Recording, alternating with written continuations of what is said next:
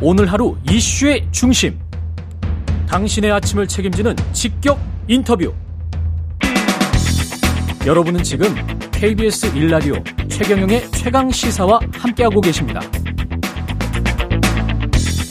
네, 북한의 연이은 도발로 한반도 긴장 수위가 상당히 상당히 높아졌습니다. 여권에서는 북핵 대응 강경론 여러 차례 터져 나왔고요. 이 상황을 어떻게 보고 있는지 국회 외통위원장을 지냈습니다.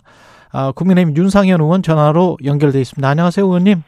예, 안녕하세요. 예. 의원입니다. 그 외통위 의원이고 이쪽에 전문가셔서 이쪽을 외통위는 지금은 아니고요. 예, 저- 예, 지금. 정무위원이고 예, 어, 지난 국회 때까지 외통위원장을 맞습니다. 지냈습니다. 예, 예. 아, 지금 저 북한 핵실험부터 여쭤볼 텐데 그 시점과 관련해서는 어떻게 생각하세요? 아, 국정원은 이제 시점을 10월 16일에서 11월 7일로 이렇게 예측을 했었거든요. 예. 근데 저는 그때 좀 의아한 게 16일이면은 어, 중국의 20차 당 대회가 시작되는 날이거든요. 날이죠. 맞습니다. 그래서 나는 오히려 끝나는 22일 이후에 또 11월 7일이면은 미국 중간 선거가 11월 8일에 있거든요. 그렇죠. 그래서 시점은 오히려 22일 예. 하고 11월 8일 이전, 7일 이 사이로 할 것 같다라고 저는 이제 그렇게 예측했었는데 예. 국정원이 왜 그 당시 10 월 16일을 음. 꼽았는지 잘 이해가 안 됩니다. 왜냐면은 20차 당 대회가 지금 시진핑 주석의 3연임을 위한 당 대회인데 음. 거기에다가 7차 핵실험한다? 찬물 끼얹는다? 있을 수 없거든요.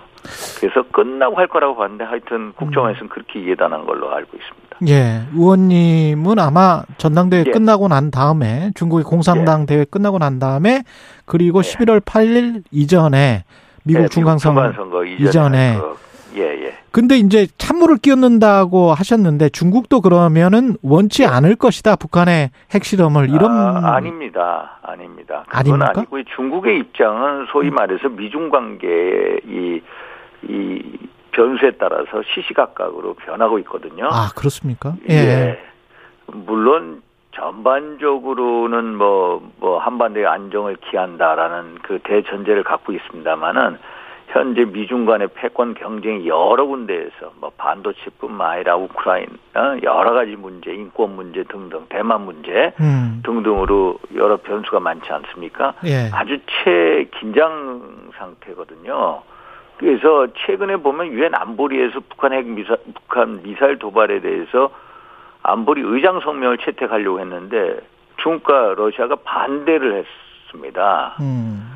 그건 무슨 말이냐? 북한, 중국, 러시아가 아주 촘촘히 연대해 있다는 말이거든요. 그래서 어 20차 전당대회가 끝난 다음에 7차 핵시험을 하더라도 크게 문제가 되지 않을 거다라고 봅니다.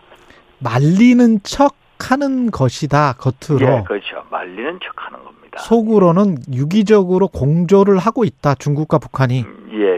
아, 그런 뜻이군요. 그러면 예, 이, 예. 이 상황에서 국내 대응을 지금 하고 있는데 집권여당에서 어떤 센 발언들이 나오고 있지 않습니까? 정진석 비대위원장의 발언도 상당히 예, 수위가 높던데 예, 예.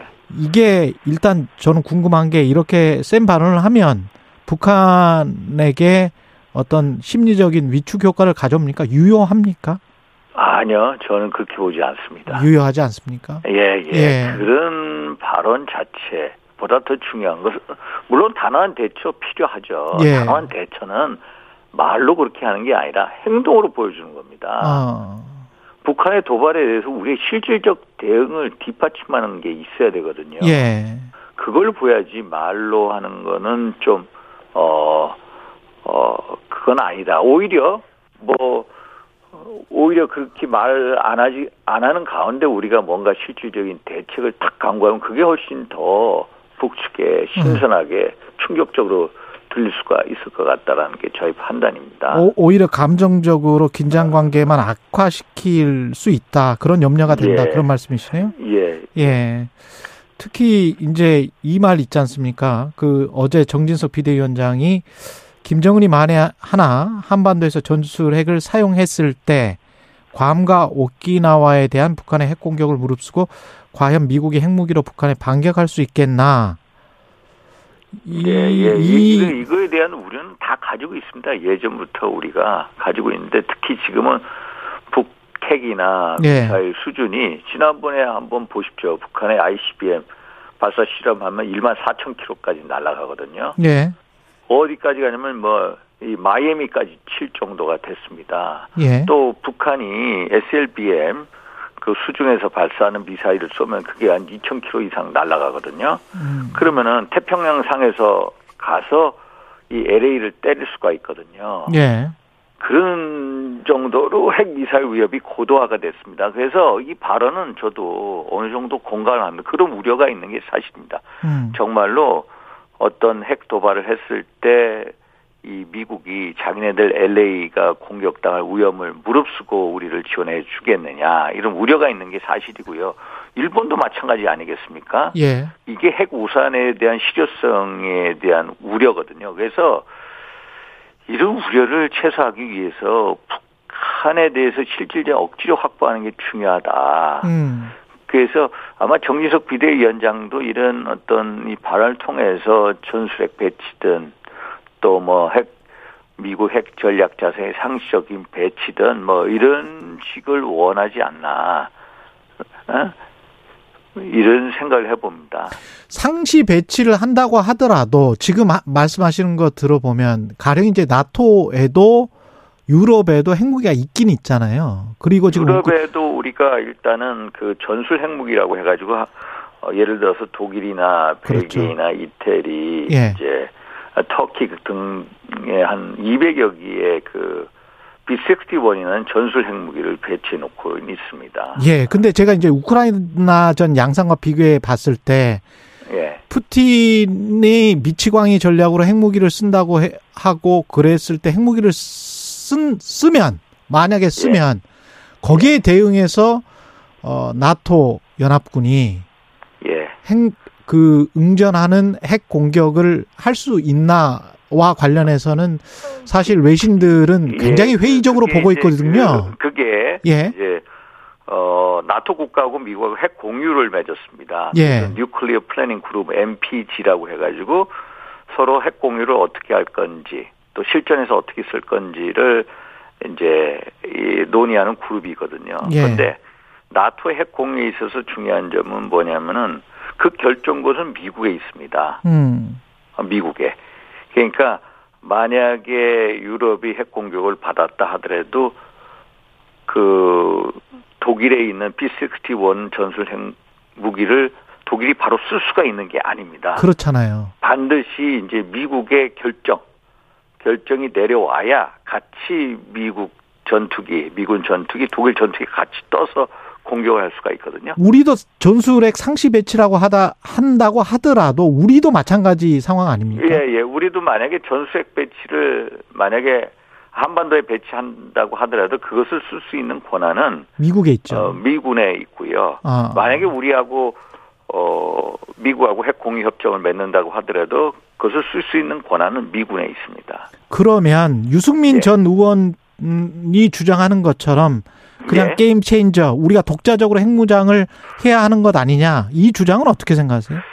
참 정말로 그 저도 독자적인 핵무장을 하고 싶습니다 솔직하게 예. 솔직하게 핵에는 핵 예. 눈에도 이내 이게 가장 쉬운 옵션입니다 근데 현실이 녹록지 않아서 그렇습니다 우리가 핵 개발한다면은 이제 NPT 체제를 탈퇴를 해야 되거든요 예.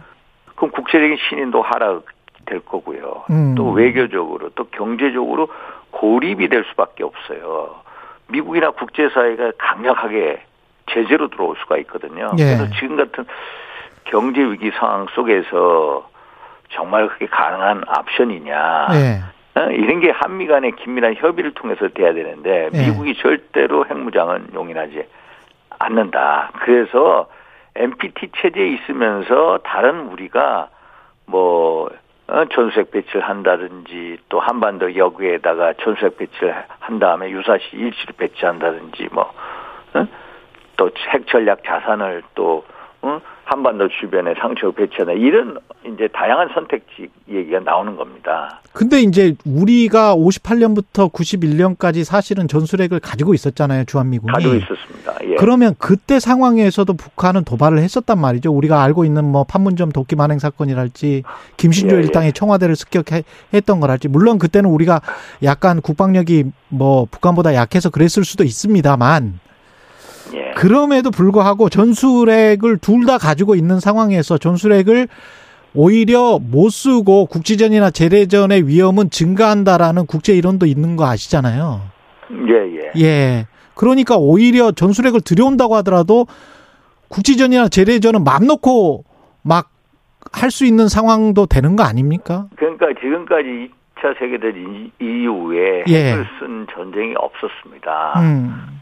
그러니까 핵이라는 건 결국 공포의 균형, 밸런스 오브 테러를 맞추기 위한 이런 심리적인 무기고요. 예. 그래서 지금까지 이제 재래식 어떤 도발 또 그거에 대한 대응 이것만 있어 왔거든요. 예. 근데 지금 말씀하셨다시피 만약에 한반도에 전술핵을 배치를 한다.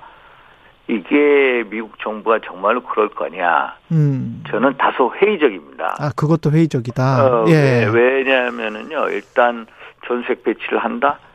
그러면 이제 미국 입장에서도 중국과 러시아에 대한 어떤 반응을 봐야 될 거고요. 만약에 전술핵 배치를 한반도에 한다면은 얼마나 국론이 분열되겠습니까? 그렇죠? 예. 또 이 군사적인 실효성 문제를 들고 반대하는 사람들도 많습니다. 예. 이게 B-61 전술 핵 폭탄이라는 게 공대지 미사일로 쏘는 거거든요. 어. 그러면 우리 이 군산이나 뭐 오산 그 공군에 날아가겠죠. 갖다 놨다. 예. 그래도 만약에 북한이 먼저 개전을 한다면은 음. 바로 3분에서 5분 만에 이제 저쪽에 공격이 올 텐데 예. 우리가 계속해서 전투기 싣고 그것을 공중에 떠 있는 게 아닐 텐데. 그렇죠. 그래서 그렇습니다. 군사적 실효성 면에 있어서도 그게 아니다라고 하는 분들도 많습니다. 그래서 제가 보기에는 미국 조야에서도 전술핵 무기 배치를 주장하는 분들이 많습니다. 헤리티지 재단의 에드윈 퓰너 예. 박사 또 뭐 존 스캐퍼티 음. 그 예전 주한미군 사령관 알겠습니다. 그 이런 의원님 있는데 1분밖에 안 남아서 아, 이거를 하려면 제 생각에는 아마도 만약에 한다면 괌까지 정도는 가져올 수 있지 않겠나 이런 괌까지 정도. 예, 1분밖에 안 남아서 꼭 당내 현안 관련해서 사실은 예, 예. 의원님도 당대표 지금 후보 중에 한 분이시기 때문에 뭐 저는 그런 얘기를 없는데 그래, 하여간 언론에서 자꾸 그렇게 이야기 하잖아요. 예, 예. 이게 지금 뭐 당, 당무검 감사를 한다, 위원장 교체한다, 뭐 이런 이야기 계속 하고 있는데 이 관련해서 어떻게 생각하세요? 아, 이거는요, 좀 비대위 체제잖아요. 과도적 체제면은 예. 한마디로 전당대회 준비 열심히 해야 되거든요. 전당대회 준비해라, 열심히 해라. 지난 대 선 치를 때나 지방선거 치를 때도 당협위원장 정비가 안 됐습니다. 음, 그 속에서도 선거를 치렀는데 지금 지금 굳이. 의사결정이 단기 체제가 정비를 한다? 이건 난센스입니다. 난센스. 예. 국민의힘 윤상현 의원이었습니다. 고맙습니다. 감사합니다.